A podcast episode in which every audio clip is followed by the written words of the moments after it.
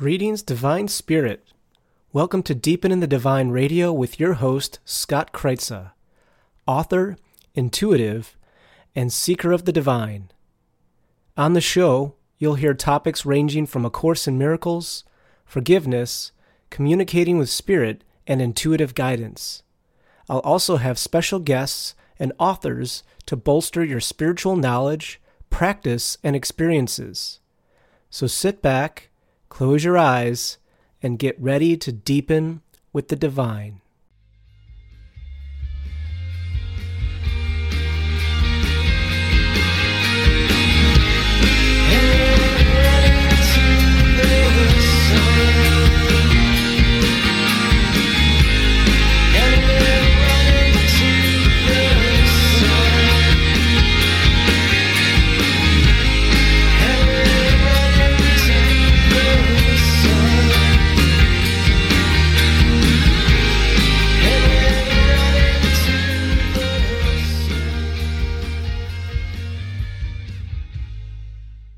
All right. Welcome, everybody, to the Friday, March 9th, 2018 Deepen in the Divine show.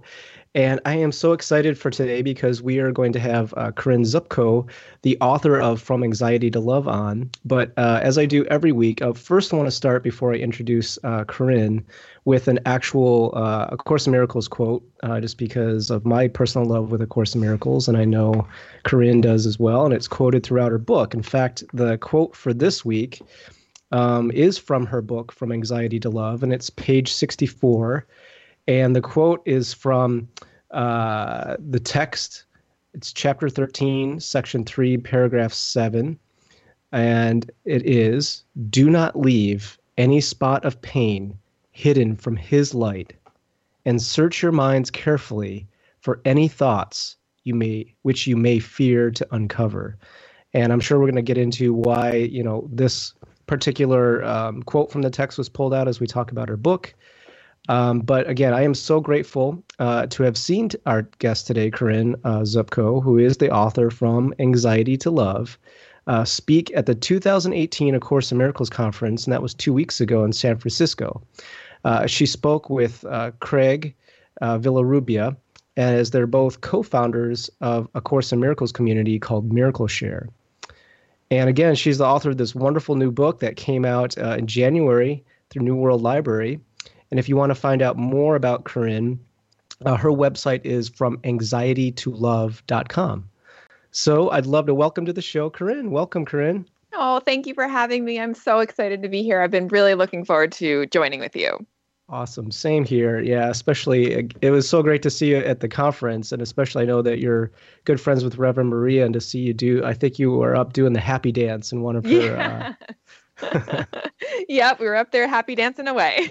Weren't you one of the original creators of that as well? I think. Yeah, there's actually a really funny Facebook video um, where we were practicing this happy dance as part of her talk. She and I were both presenters in a retreat called the Happy Dream Retreat, and as part of her presentation, she wanted to have a happy dance. So we were rehearsing, and we had no idea that Craig Villarrubia was videotaping us on Facebook Live. So it's a funny video because you see our looks of shock when we realized that, that we're on been... Facebook Live. exactly. That's awesome. And I love, yeah, the, the whole Course in Miracles community. Everyone's so supportive. And I think that's a big part of your story as A Course in Miracles. But I figured we'd just jump right in and just talk a little bit about your own personal journey, especially with anxiety and A Course in Miracles. Yeah. So my journey has been interesting because my greatest teacher in life has been anxiety and anxiety disorders and all the different forms that anxiety can take. And I joke around that I was born with anxiety. Maybe I didn't have it when I was really, really little, but I was actually diagnosed with separation anxiety around the age of two. So wow. that happened after my mother had an ectopic pregnancy and just disappeared. And I, you know, she was in the hospital for a week and she was fine, but I sensed the severity of the situation, I think, as a young child. And that just triggered what I believe I was already prone to, mm. which was anxiety. And so growing up, I had a lot of phobias, I had a lot of obsessive worries. And over time, things sort of morphed and changed, and I really would be very triggered by fears of sickness. So if I had a physical symptom, I remember worrying intensely that I had appendicitis. And all the hmm. worry, I didn't get appendicitis, although funny, I had it later when I was in high school, but I wow. ended up with an ulcer at the age of 12. And so there were these really, you know, significant worry patterns that I had. And, you know, of course, my mom got me into counseling and did everything she could to help me. But it was like this brewing, festering thing that just sort of built. And when I got into college, which is a time when mental health issues surface for a lot of people, I broke down with my very first panic attack at three o'clock in the morning. It was the morning after I learned about a death on campus that happened very suddenly, which just unraveled me at mm. the seam. And this question came to mind. And I, I had like thought about these types of questions for a long time, the question came to mind was if God is love, you know, people like to say, oh, God is love, God is love. But if God is love, how can a loving God create things that die? Like, mm-hmm. how can a loving God create things that die? That didn't make sense to me. And there, that question was smack in my face again when I learned about this student ha- having passed away. And the at three o'clock in the morning, it was like this abrupt, I felt, it felt like a punch in the stomach of stress hormones. And I was just overwhelmed with fear, with shaking, with feeling like I was going to just, you know, spontaneously combust, that I was just going to mm. die, and terror, absolute terror in my heart. And that anxiety that was my first panic attack, it the acute periods of that would last for a couple weeks at a time, but wow yeah, it, it was really intense. And then, you know, as that sort of got a little bit better, I'd still get out of the blue panic attacks for years. So mm. it could sometimes happen at night. Mostly it was during the day. Sometimes it was just untriggered. Other times, you know, I'd have like a fear thought and that would trigger it. So it was really, I was, I was in a really rough shape. And yeah, at that time, when actually I had the the first panic attack, my mom had previously tried to talk to me about this blue book called A Course in Miracles, and I, with teenage defiance, and I say this in the book, you know, I, would cover my ears with my hands, and I'd be like, la la la la la, like I don't want to hear it. Speak to me in English because, you know, to to the course is really like another language, so it it didn't mm-hmm. sound like it was in English to me when she tried to talk to me about it, and yeah, but when I was in such a place of desperation when I hit my rock bottom and I thought I was losing my mind for good. Like I never thought I was going to come out of that. She offered it to me again. And I was like, I will try anything. I will try absolutely anything because clearly the way I'm running my ship is not working. it's mm-hmm. sinking, mm-hmm. you know, driving it straight into the ground. So when she gave me the book, this, this, additional, you know, she offered it again and I was like, heck yeah, I'll try anything. I remember reading those initial words of, uh, as the Course says, nothing real can be threatened, nothing unreal exists. Herein lies the peace of God. Yeah. And that kind of made my eyes cross. I was like, what? You know, like I had no idea what that meant. But something in me, it was it was as if this like faint light in my heart suddenly grew really bright. There was something in me that understood that, even though I didn't get it with my head. Mm-hmm. And it was experiences like that that I'm sure you can relate to where you're reading the course and you don't quite get it, but there are parts of it that sink in and create this feeling inside of such resonance and such peace. That's what motivated me to keep going. So, Mm. I'd love to say that my anxiety was just healed right then and there, and it was not. It was definitely a journey. But the interesting thing, I like to think about fear as a shapeshifter. So mm. if you think of a leaky, rusty pipe, if you plug one hole, what happens? It just, the water will just find another way out.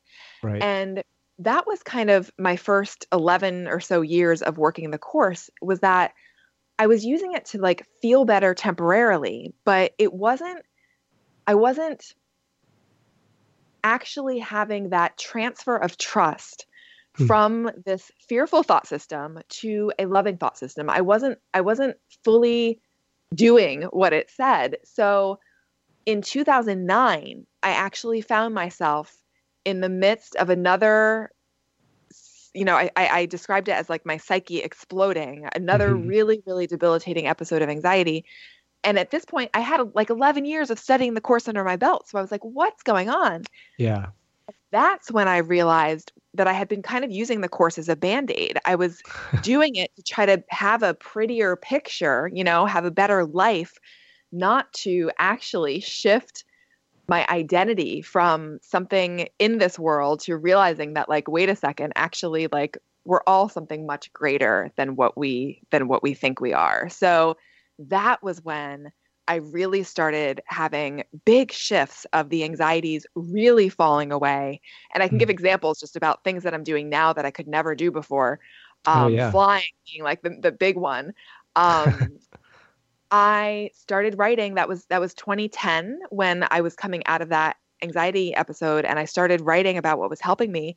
And so mm-hmm. the result is from anxiety to love. Everything, all the principles of the course that were helpful to me are in that book. It was like my my pathway. The A Course in Miracles has been my pathway out of hell. So yes. that's kind of it in a nutshell.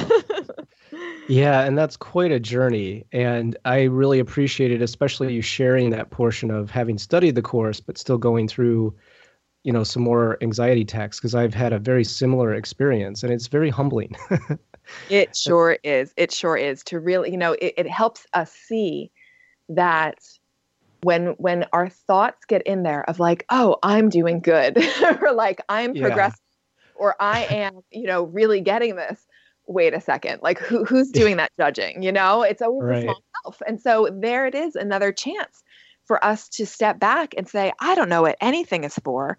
I don't know why this is coming up, but I am willing again to bring this to the light, to look at this, you know, with the Holy Spirit, with your inner therapist, as I inner, call it the book. Yes, I love that. I definitely want to talk a lot more about the inner therapist. Um, well, I mean, this might be a good time to talk about it actually. Like, how did you discover the language and then the ability to work with this inner therapist and then, you know, be able to heal through this? Mm, great question. So, the Course actually says that the Holy Spirit is the only true therapist. That's a paraphrase, and I can't remember exactly where in the Course that is. It might be in psycho in the psychotherapy. Yeah, I think so. But yeah, yeah. I but you're right. So it's somewhere in there. yes, it is somewhere in there. And I realized, you know, I worked with many, many different therapists over time, and they all served me well and helped me along in my journey. But I realized that, you know, nobody out there could do this miraculous shift that I needed. Nobody out there could do it for me. I needed to find that for myself. You know, when I broke down with um, anxiety, my mom had said, and I think I included this in the book, that you know she recognized that this had been building in me since I was a baby, and that she couldn't actually fix it for me. She could try the best she could to give me tools, but that the healing had to come from within me. So recognizing that, recognizing that all healing comes from within, and learning through the course you know that the holy spirit our inner therapist is this healing part of our very own mind. It's nothing separate from us. That's the risk of sort of thinking of it as like you know an a therapist an inner therapist. It's not separate. Even the holy spirit isn't separate. We have to remember that this is part you know of our very own mind. Um as we turn to this part and that quote that you started with that I quote the course out of my book is is everything. It says again, mm. I'll just read it again. Do not leave yeah. any spot of pain hidden from his light and search your minds carefully for any thoughts which you may fear to uncover.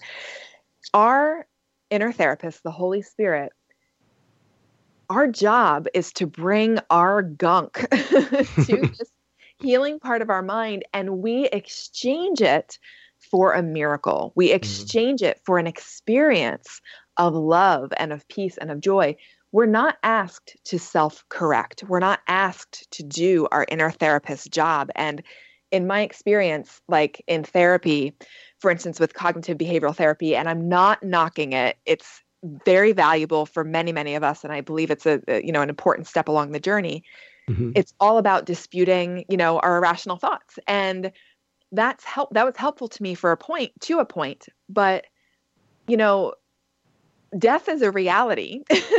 and disputing that like didn't help me at all. I really needed a spiritual answer. Like I needed to go really really deep to really begin to question everything as the course is asking us. So it's through the Holy Spirit, through our inner therapist, which is within us, that true healing comes because we get an experience of the true nature of ourself which again is love and eternal and innocent and holy, holy, peaceful.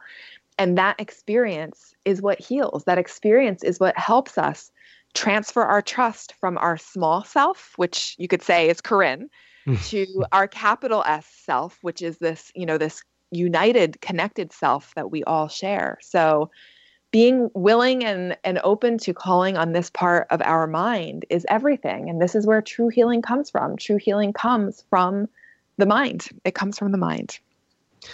Yeah, definitely. And especially um, what I love about the book is that you're giving really practical examples of how to work with the Holy Spirit or inner therapist, because that's some of the biggest questions that I'm still learning how to do it myself.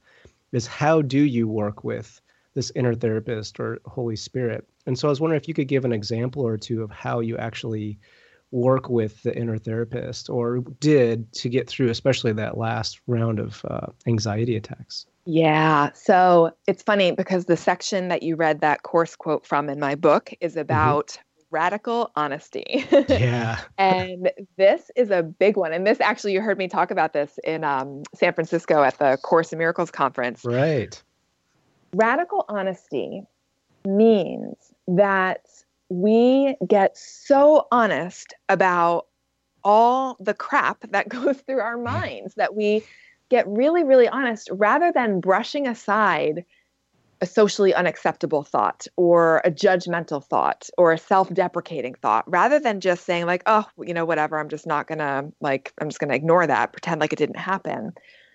We're actually asked to bring those thoughts, or ra- again, rather than fix them ourselves, we're asked to bring those to the light. So I like almost thinking about this as like a riverbed with lots of stones. There's lots of like, you know, river stones at the bottom of a riverbed. And I, I picture bigger stones just for the sake of my hand easily picking up a stone. And mm-hmm. each time we say, oh, hey, you know, I just had that really ugly thought, or I just, I'm having this feeling of anxiety rather than run away from it, Holy Spirit, inner therapist, I'm willing to look at it with you. And what that is symbolically is like picking up one of the those stones and exposing the dark side to the light. And what does the sun do? But it, it's cleansing. You know, it, it, it mm-hmm. brings light to those those shadow sides, and the shadows disappear. So I really like thinking about this idea of being so honest that when we are honest with our inner therapist, this is the really a, a big step in healing is bringing our darkness to the light. So to give you some practical examples about how like in this, you know, the 2009 episode of anxiety, how I came out of that. And actually I'll even get more specific. Early morning anxiety was something that I used to get really intensely. I'd wake up in the morning and for no reason, it was like my chest was tight, everything was hmm. constricted. I just felt anxious. I just felt like I, and what I would typically do would just be to like jump out of bed and start doing something because that would just make the anxiety go away. Hmm. And what I realized was that, wait a second, I'm just going to be brave enough, even if it's for a split second, because for folks with like really intense anxiety, you might not be ready for this yet. But you can do this in an instant just in your mind with saying, you know, inner therapist, this is what I'm feeling right now, and I'm willing to look at this with you. And so I would actually instead lay there with feeling that discomfort, imagining that I was bringing it to the light, bringing it to the Holy Spirit. And what would happen, it was like just how the sun starts shining on fog and therefore the fog burns away. It was like that. It was like it would just start to shift and I would I would and, and evaporate and i would find that it would just sort of you know go away or if there was something that i needed to explore a bit more I might journal. I might say, okay, I can mm-hmm. identify mm-hmm. that, you know, the anxiety is linked to all these things. So, for instance, in the book, I would I, I talk about making laundry lists of your mm, fears. Mm, right. If I would wake up early in the morning and have a lot of anxiety and I could identify, you know, why I was anxious, I would write down those fears. Okay, so I'm afraid of, um, you know, a meeting not going well later. I'm afraid of having to be in this big crowd of people. I'm afraid of getting sick. Whatever it is, listing out those fears.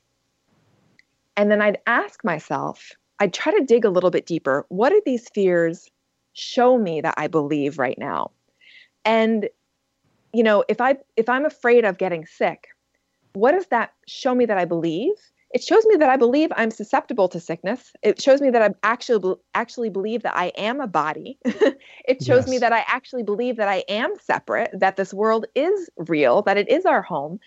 And those then are those underlying beliefs that I can now look at clearly with Holy Spirit. And so I'd literally go down the list and I prompt everybody to go through this in the book. You know, I'm willing to look at this belief with you, Holy Spirit. I'm willing to look at this one. And we hand those over and we ask for the miracle instead. Now, I do want to add that that can sound like a lot of work.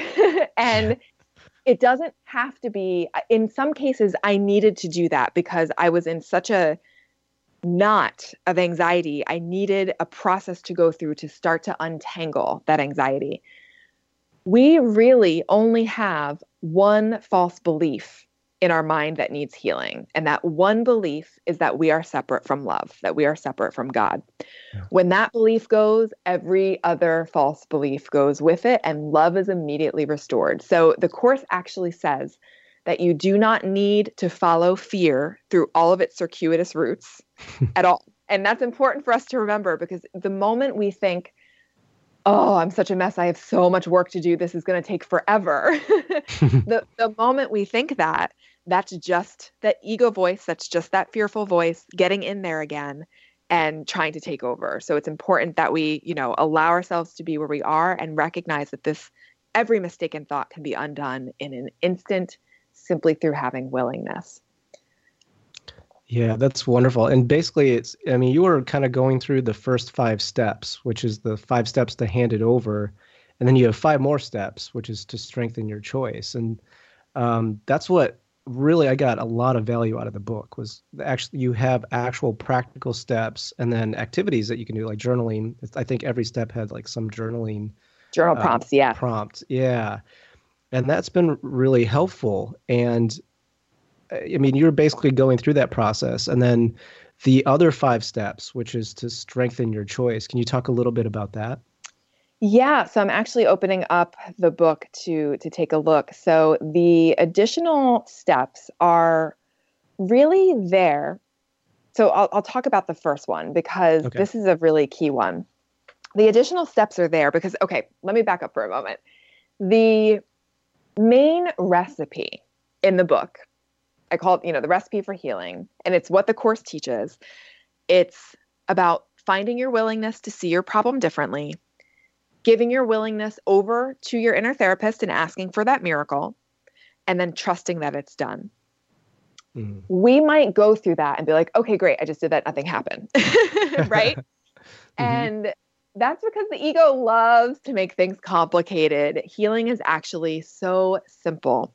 So I break down those three steps a bit more and th- those are the, you know, the steps for that whole section of the book and these additional steps that you're talking about the the one that just jumped out at me when I opened up the book was a really key piece because if we the step has to do with unwillingness.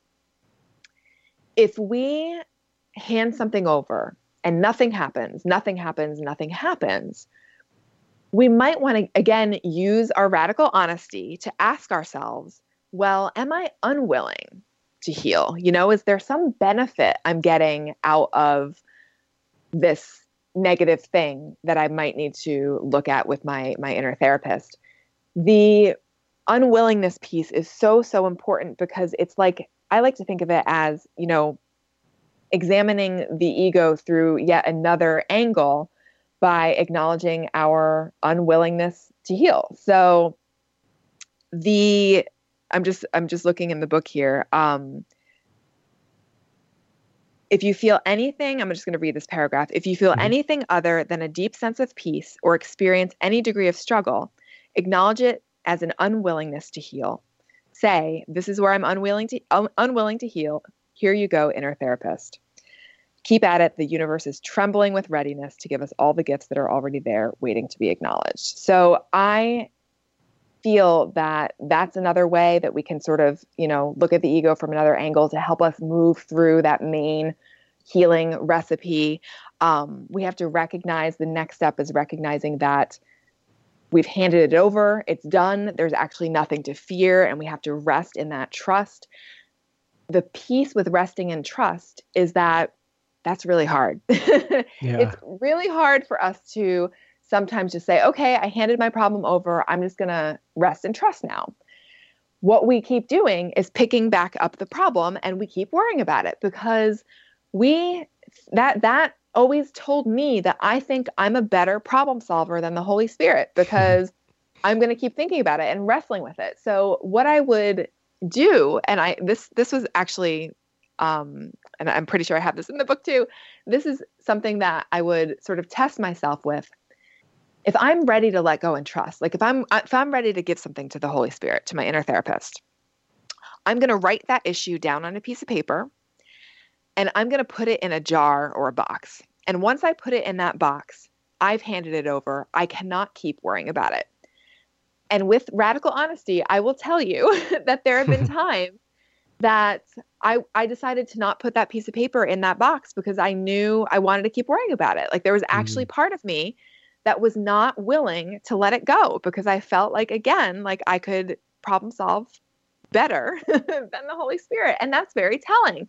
So yeah. there again, I have to be, and I encourage throughout the book folks to be so gentle with themselves and so accepting and so non judgmental of ourselves because the ego voice will be really good at beating ourselves up we have to be so gentle. And if we're not willing to give something over, if we're not ready to put that piece of paper in a box, so be it. With that super loving kindness in our hearts, let's let ourselves be where we are. And we can say, Hey, Holy Spirit, this is where I am. And I'm willing to look at my unwillingness with you as well. So there's there's a lot to this and yet at the same time it's so simple yeah, and I, I love that. And of course, talking about, you know, distinguishing between the ego and the inner therapist or the Holy Spirit. And one of the questions that I get a lot is how do you tell the difference between the ego and in this case, like the inner therapist? Like what what advice would you give or what have you learned? Yeah, so that's a great question. I think we all know the voice of the ego really, really well. It's that fearful voice, it's that judgmental voice, it's it's that belief system that tells us that we are separate bodies, right? It's that yeah. belief system that tells us that, you know, that this is all that there is and that I am just Corinne and nothing more than that. So that's the ego. We all are very well acquainted with it. The inner therapist, uh, the Holy Spirit, the Course says that the ego always speaks first and loudest. But it also says that the Holy Spirit always answers. And in my experience, the voice of the inner therapist of the Holy Spirit is quieter than the ego. It's much more steady and much more certain. It does not have that sense of like, oh my God, I got to do something about this now. you know, there's no urgency to it. And so one of the medit- one of the practices in the book is actually from um, I have a podcast um, show called From mm. Anxiety mm. to Love Radio, and I believe it was episode eight where I interviewed John Mark Stroud, who's also you know a, a teacher oh, of, yeah.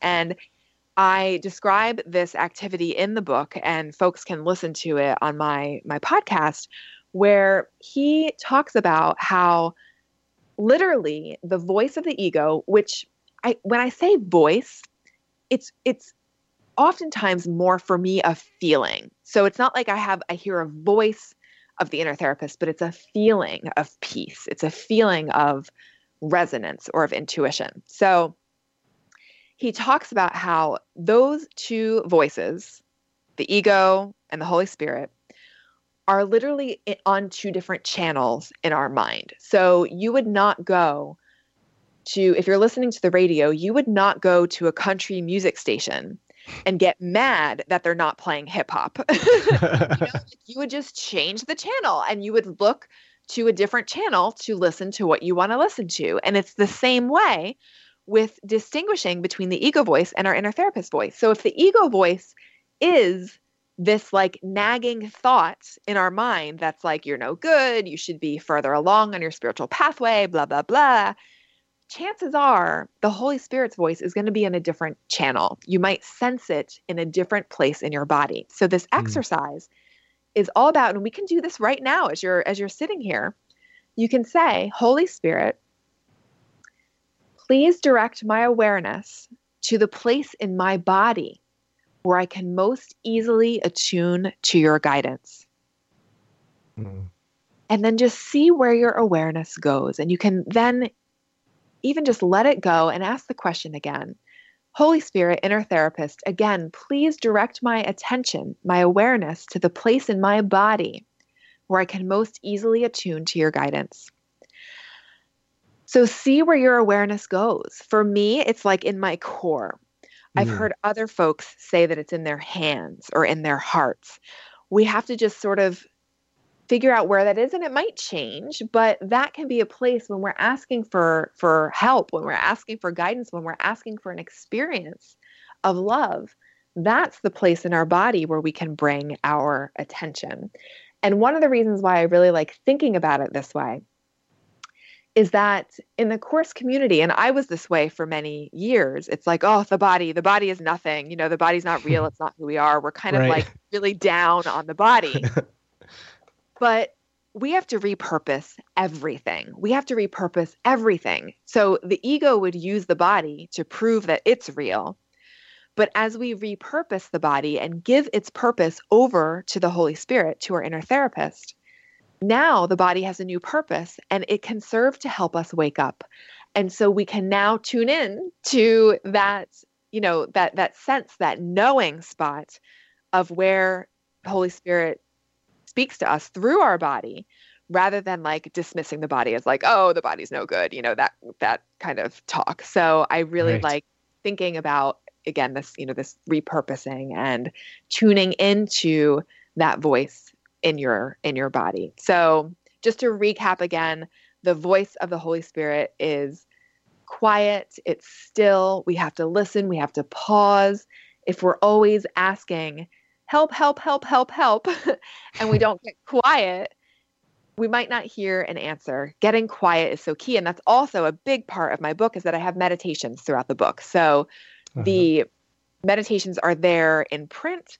I just released hot off the presses a the corresponding from anxiety to love meditations. There's a meditation album now oh, available oh, on iTunes on Amazon. So cool. all the meditations in the book are set to this beautiful music where I don't usually enjoy listening to my own recorded voice. Like I wouldn't typically listen to my own meditation track, but I listen to these because I love love love the music so much and folks can actually get if you want to just sample the meditation album, you can download three tracks for free from my website um, at from anxiety2love.com forward slash meditation. So the meditation piece is a big component as well. Oh, that's awesome. I'm so happy to hear that. I'm definitely going to go and get those. And I think this is probably a good time, yeah, to mention some more uh, ways that people can contact you. Uh, obviously, your website from anxiety2love.com. Um, any other ways that you would recommend people following you or getting in touch with you? Yeah, so I'm on Instagram a lot. I've actually been having a lot of fun with that platform lately because I do little like mini micro blogging, you know, on the, on the captions and, and images. So Instagram is great. Facebook is also really fantastic. I have my Facebook page and I have a Facebook group. So I'm all across, you know, all the social media, but definitely the best way to connect is through my website or if folks want to go to my website and click on the events tab, or check my Facebook page and look at the events listings. I'm going to be doing lots of different speaking gigs from now all throughout the summer in all different, you know, places and locations as as part of my my book tour. So there's lots of opportunities for folks hopefully to connect. I would love to connect with people in a live workshop. That's my most most fun uh, venue is to be li- live with folks in the same room. Oh, that's awesome. And you're going to be mainly in the US or are you also doing international as well? I'm mainly in the US for now, but I actually yeah. will be speaking May 2019. The um, I think it's Miracle Network. I'd have to look for sure. I'll have the info on my website very soon. There is a Course Miracles conference in England, in hmm. Birmingham, mm. England. And so I'll be speaking there May 2019. So I'm super, super excited about that. Oh, that's awesome. And will you also be speaking at the next next year's A Course in Miracles conference in Boston? Yes. Yep. Yes. So in Boston, yep, the Community Miracle Center ACIM conference, I will be there again as well. So so excited about that. It's going to sell out. So if folks are interested, um, definitely definitely pick up a ticket, and you can find tickets for that through my website as well. Oh, that's great. And then through the the Miracle Share that you co-founded, you're also do online uh, conferences. Yeah. So we craig as you mentioned craig before and our dear friend danielle scruton the three of us teamed up a number of years ago to start doing virtual conferences because it's easy to attend a conference from the comfort of your own home so we will definitely be doing that again you can go to miracleshare conference.org and um, find out. We, we did not do one in 2017. The last one was in 2016, but we do plan to do another one again, hopefully in the fall. So we pull together lots of different Course in Miracles teachers. We love, you know, everybody's a teacher and a learner. So we also have opportunities. If if anybody feels moved to share in the conference we have mm. opportunities for folks to submit videos you know of their own speaking and their own teaching for folks to to learn from. So that's a lot of fun as well. Oh that's great. Yeah that's nice to open it up to the community like that. Yeah because we're all teachers and learners. There's nothing special about anybody who's you know up on stage or has written a book. It just happened to just you know flow flow that way. But um, we're all teachers and learners always. Awesome Great. Um, yeah, and I'll definitely post your website and for both of the Miracle Share and your personal website uh, up on social media as well for those that are listening. Um, but yeah, let's jump back into um, from anxiety to love. And one of the questions that I had, and I think it's it's um, a great question that uh, I got from your publicist as well. And because I have a family or a couple of family members that uh, just suffer immensely from anxiety, depression. I'm just curious, yeah, like what advice do you have to offer to those who are struggling, eh, you know, to find first that willingness to heal? Mm, love that question. So, yeah. actually, I can answer this two different ways. First, I'll, I'll tackle the, the part about willingness to heal we all need to ask ourselves, you know, am I willing to heal this? Am I willing to release this struggle? Because there, if we're radically honest, again, this is always about radical honesty, we might find that there are some benefits to our negative states of mind. So, for instance, when I got radically honest about my anxiety, I realized that it was a great excuse to not do things that I didn't want to do. It was a fabulous excuse. So I needed to learn how to say no rather than mm. use the anxiety as a crutch to just say, oh, you know, I'm not feeling well or I'm, I'm too like, you know, nervous about that. I, I don't want to do it. I just had to learn to be like, no, I don't want to do that and not use that anxiety as an excuse. So getting super honest if there are any positive benefits because if we look really deeply i'm sure we're going to find something that's key in you know finding the willingness to heal and the other way that I'll answer the willingness question if you're struggling finding the willingness, so I think the easiest way to relate to this question is typically in a relationship. So if you're in a mm-hmm. conflict with somebody and you ask yourself, okay, am I willing to see this differently? If you're radically honest, the answer might be heck no. you know, I want to be right.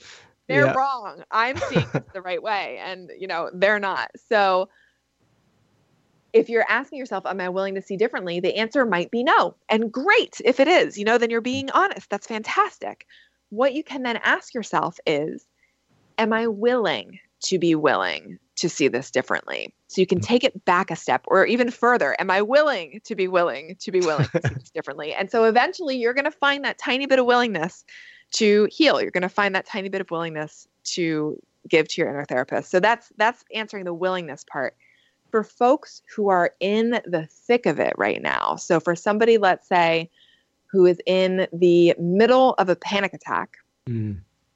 there's just a few things to remember. Now, in my experience, the only magic switch to stop a panic attack in the moment and I'm being totally honest, was like taking a, a Xanax or like a pill to immediately bring okay. it down. Yep. The everything that I'm talking about here is a process, and we can even apply this still. We don't. You don't have to take a pill to get through a panic attack by any means. There are many, many panic attacks that I did not, but in the moment of having that heightened anxiety, you need to remember number one that this is happening in time, and that means it's going to come to an end. It's it's not going to last forever. It's going to come to an end. Number 2, telling yourself that you are not going crazy. I think that's the mm. number one concern of a lot of people, especially in the beginning when they're having panic attacks, is that they're going crazy and losing mm-hmm. their mind. Yep. And no, you're not going crazy. You are learning how to become more sane. And this is your training ground. So um, that's an important piece too. And the third thing that I like to prompt folks to do and this I've helped. I will tell you that when I was a full time therapist in a college counseling center, I rescued a number of students who were having panic attacks, like either in a stairwell or near the elevator or, you know, in random places. I helped them through the panic attack with this technique. Wow. And that is when you're breathing or when you're having a panic attack, and we can all do this right now. You don't have to have a panic attack to benefit from it. if you're sitting here right now and you place one hand on your chest and your other hand on your belly. Okay. Notice where you're breathing from. Chances are that hand that's high up in your chest is doing all the moving. Chances are it's just your chest that's moving as you breathe. So, right now, I don't want you to change your breathing at all. Just soften your abdominal muscles. Just release any extra tension in your abdominal muscles that you don't need to hold yourself upright if you're sitting up. And that tiny change of physiology can help to bring our arousal level down and help us move through, you know, a panic state much more quickly. Or if we're not even having a panic attack, it can just help us instantly feel more relaxed and calm because what happens is that we tend to lock our belly. We tend to tighten up our belly when mm. we are stressed or when we are anxious and we start breathing from high up in the chest and that's a very shallow breath. If we can just soften those abdominal muscles, what's happening is that you're now just allowing yourself to breathe a more complete breath. If you think about a baby or a puppy when they breathe, mm-hmm. they're breathing with their whole belly. You know, they're mm. not they're not tightening. So if we can emulate that puppy or that baby and breathe like they're breathing with just softening the belly, that's that's going to really help us to feel more grounded and more calm and that's going to help that's a non-medicine way to move through a panic attack you know much more much more um, quickly so that's not obviously getting into the depth of everything that we've talked about so far but it's a tool that we can use in the moment to help us pass through yeah, I love that because again, I think I even asked you that question. I'm so glad you answered it because I that was one thing I was curious about, and it was one thing that I've re- learned recently because I have had to get help for like that shallow breathing or anxiety when I'm doing certain things because of what I've gone through, and that breathing has really helped. And yeah. in my case, I've seen a hypnotherapist, and she's taught me how to do like the box breathing, where you breathe in for five seconds, hold it, breathe out for five seconds. It made a mm-hmm. huge difference. I was blown mm-hmm. away it really does make a difference because we as anxiety sufferers you know we start to breathe really fast and shallow and maybe at times take in a little too much oxygen which creates that like you know that lightheaded feeling. So right. the breathing can be so helpful to help bring our our arousal um, level level down. So it might not totally cure it you know it might not totally move us through immediately but i am a big advocate for doing techniques like this. I i will address because I did bring up medication. You know, the course says that when fear has taken hold, um, you know, it might be the kindest thing to utilize a compromise approach where where you are relying on what the course calls magic, meaning something outside of ourselves to to help ourselves feel better. And so when I initially started struggling with panic and anxiety, at that point, I didn't want to go on medicine because I knew if I started taking it, I would never want to go off of it. I'd be too scared to go off of it. So I wanted to find what brought about relief without any medication. And that's how I knew the course was helping me because I was finding that relief. Later in 2009, when I had that episode, um, I there were the anxiety was so acute and it was so intense and it was lasting for so long that I did choose to, without guilt, take some medication when I needed it. And every time I took it, though, I'd say, Holy Spirit, I'm willing to look at, you know, this use of medication with you. I'm willing to look at my belief in it that it has some power to calm me down. And I trusted that my need for it would fall away when I was ready to let it go. And that was exactly what happened. So I really take a very middle of the road approach with this. And everybody listening, ha- you have to find what's right for you um, you know at, at, the moment of time that you're in and not feel guilty about um, taking medication if you need it because it's it's there as a tool and we can trust that if we're giving it to the holy spirit even if we don't remember in that moment just give it later you know after you've taken it hours later um, we can just trust that the need for it will fall away when we're ready to let it go and if it seems to hang on for a while so be it yeah, that's beautiful. I love that you advocate, yeah, that middle way because to expect this to just, you know, snap of a finger to all of a sudden heal, um, it's probably not very practical. we might get a little disappointed. yeah, a little bit. Yeah, exactly. Um, but I, I also wanted to talk about because I, I like you had talked about belief before and like uh, especially the power of our thoughts. You also talk about different um, like peace inducing uh, shifts or perception shifts.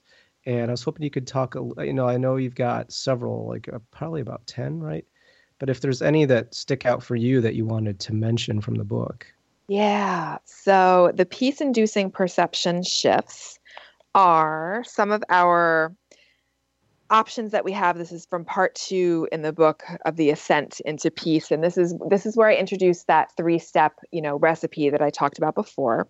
Mm-hmm. and the peace inducing perception shifts are really things to think. They are things that we can think about that in my experience were very peace inducing and one of them well the first one i'll talk about the, the first couple the first one is that this is happening because it is an opportunity for me to grow. Mm. So I found in my experience that in the beginning, I get so upset that I was having anxiety. I'd get so mad and so like I hated it. I hated it. I hated it. I hated it because it was so painful. And I would just wish it away with all I could. And obviously, it didn't just go away. And I was feeding it. You know, that that desire to push it away, it like it was almost giving it fuel. So rather than continue to do that, I was like, all right, you know, this isn't working. Wishing it away is not doing anything. I need to accept that it's here and I'm going to see this instead as something instead of something horrible, I'm going to see this as an opportunity for me to grow. So that change in perspective about whatever challenge it is in our life, it doesn't have to be anxiety, it can be anything can you be willing to see it as an opportunity to grow? Can you you know can you be willing to see it as a catalyst for helping you take the next step in undoing fear? So that's a big one and that has been really helpful for me. So that was the first shift the first peace inducing perception shift. Another one that we will all be very familiar with, who have, you know, for those of us who have studied the course before, is the shift hmm. of I am not a body. Yeah. And I want to actually say a few things about this because I was talking to someone recently who actually was not finding comfort in that teaching because this person felt like it it brought them too much out of their body like you know they didn't feel grounded anymore hmm. and that's not the goal of this teaching at all the goal of this teaching of i am not a body is to be open to the idea that you, who you are in truth, is eternal and cannot die and cannot be sick and that that's your real identity. That's that's who you are and that's who you are right now. And so the teaching of i am not a body has been so helpful for me because my body would freak me out you know like with with fears of sickness coming up with the um i was a master at hypochondria you know the mm. latest disease i would always think that i had it i'd be petrified of getting it whether it was like SARS or swine flu or bird flu or you know whatever the latest thing was right. um, it would it would terrify me and so the idea that actually you know I'm not this body that that this is my vehicle right now seemingly but it's not actually who I am was incredibly incredibly comforting to me to recognize that there is this self in me that I can get acquainted with and that I can know better and that it's not this pile of clay. The, um, one of my favorite spiritual teachers is a woman by the name of Peace Pilgrim, and I'm not sure oh, if yeah. you've heard of her. Yeah, yes. She. I have a write up about her and some of my favorite videos about her on my website. So if folks are interested, you can just search for Peace Pilgrim on my website. But she is a woman who who from 1953 to 1981 she walked around the country and into, I think, parts of Mexico and Canada with no belongings. And she just trusted that she would be given food when she needed it. Um, she, she fasted until given food, walked until given shelter. And there weren't more than like a few days here and there where she ever went without those things. So her message was one of trust. And she said, I am not the body. I am that which activates the body. Mm.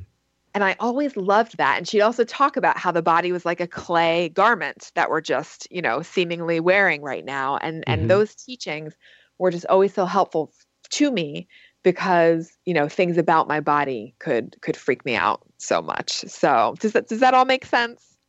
Definitely. Yeah. And I think yeah, for those if if there is any I mean most people know from listening to this show, we talk about A Course in Miracles a lot. But yeah, I mean there might be some folks out there that still haven't gotten into the whole idea that this is all an illusion and our bodies are just part of this illusory dream which yeah it, it i think some people freak out when they hear that.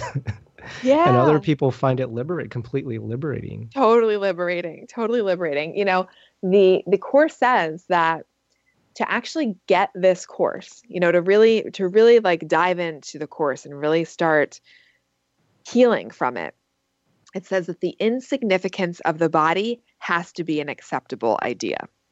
So, what you just said is beautiful that some of us hear, you know, this I am not a body and we feel liberated by it and then other other folks hear that and they're like, "What?"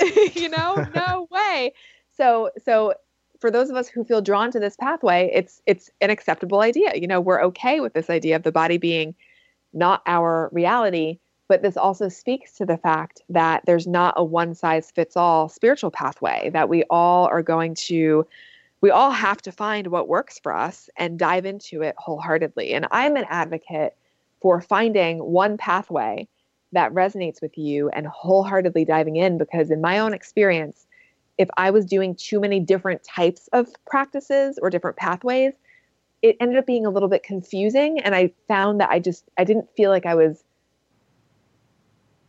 taking steps as quickly as mm. when I was just like totally diving in, you know, to just the course. But that's my humble opinion. And we all have yeah. to find what works for us. Exactly. I think, you know, we're ready for um, whatever path speaks to us. And I think that's kind of like even with how the Holy Spirit works, just very gentle, not pushy you know it's not like oh you have to do a course in miracles. Like right. Uh, i think that you know for especially for someone going through anxiety that's like the last thing you want to do. Right. try to push something else onto them. Exactly exactly because what, what what happens when we push but there's usually resistance. And you know I, it's a perfect example early on with my mom where she was trying to introduce this to me and i was like heck no i had to be ready. I had to be totally ready Exactly. Even though I, you know, I agree too. Uh, from what I found, A Course in Miracles like definitely can cut time down significantly, and especially the potential miracles that you can experience and the the level of healing at the for the mind. It's incredible. Yeah, yeah, it really is, and I'm just so personally, you know, I will forever be so grateful and so thankful for A Course in Miracles because it has been the one sole reason why I no longer have panic attacks anymore, why I no longer have anxiety anymore. And I, I referenced earlier that I could touch upon the changes that have happened within me.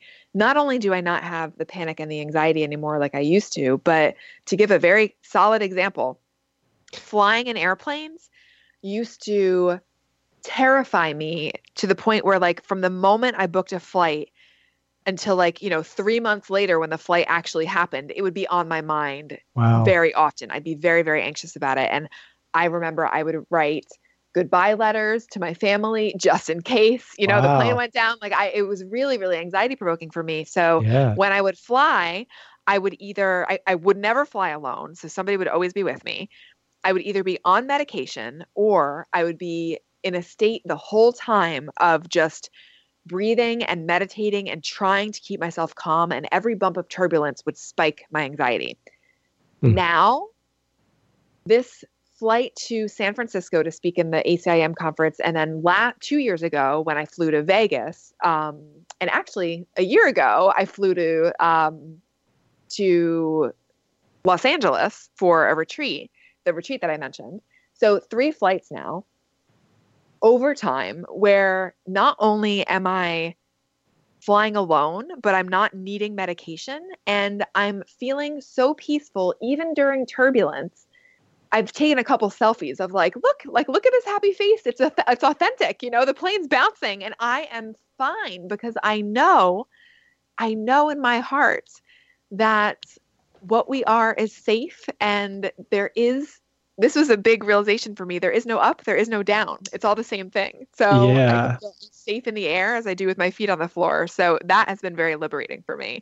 But that is so beautiful. I am so happy for you. And I just I can't say enough about how wonderful from anxiety to love is. And that, you know, you even say you can have an anxiety free life. Uh, unfortunately, we are out of time for today. Um, but I just want to say thank you so much for being on the show and that um, my hope is that everyone runs over to Amazon, picks up a copy of From Anxiety to Love, or visits your website from anxietytolove.com. Thank you so much. Your words mean so much to me. Oh, thank you, Corinne. It was true pleasure speaking with you, and I can't wait to see you speak again in the future. So I just wish you all the love in the world and, and keep on anxiety free and teaching that to everybody else. So thank you. Thank you so much. Thank you. Thank you. All right. Take care. If you'd like to learn more about Deepening with the Divine or Scott Krytsa, please visit krytsa.com, K R Y T S A.com. You can sign up for my newsletter and receive a free ebook download, as well as many surprises and gifts throughout the year. The world needs more people like you, God minded and spirit workers.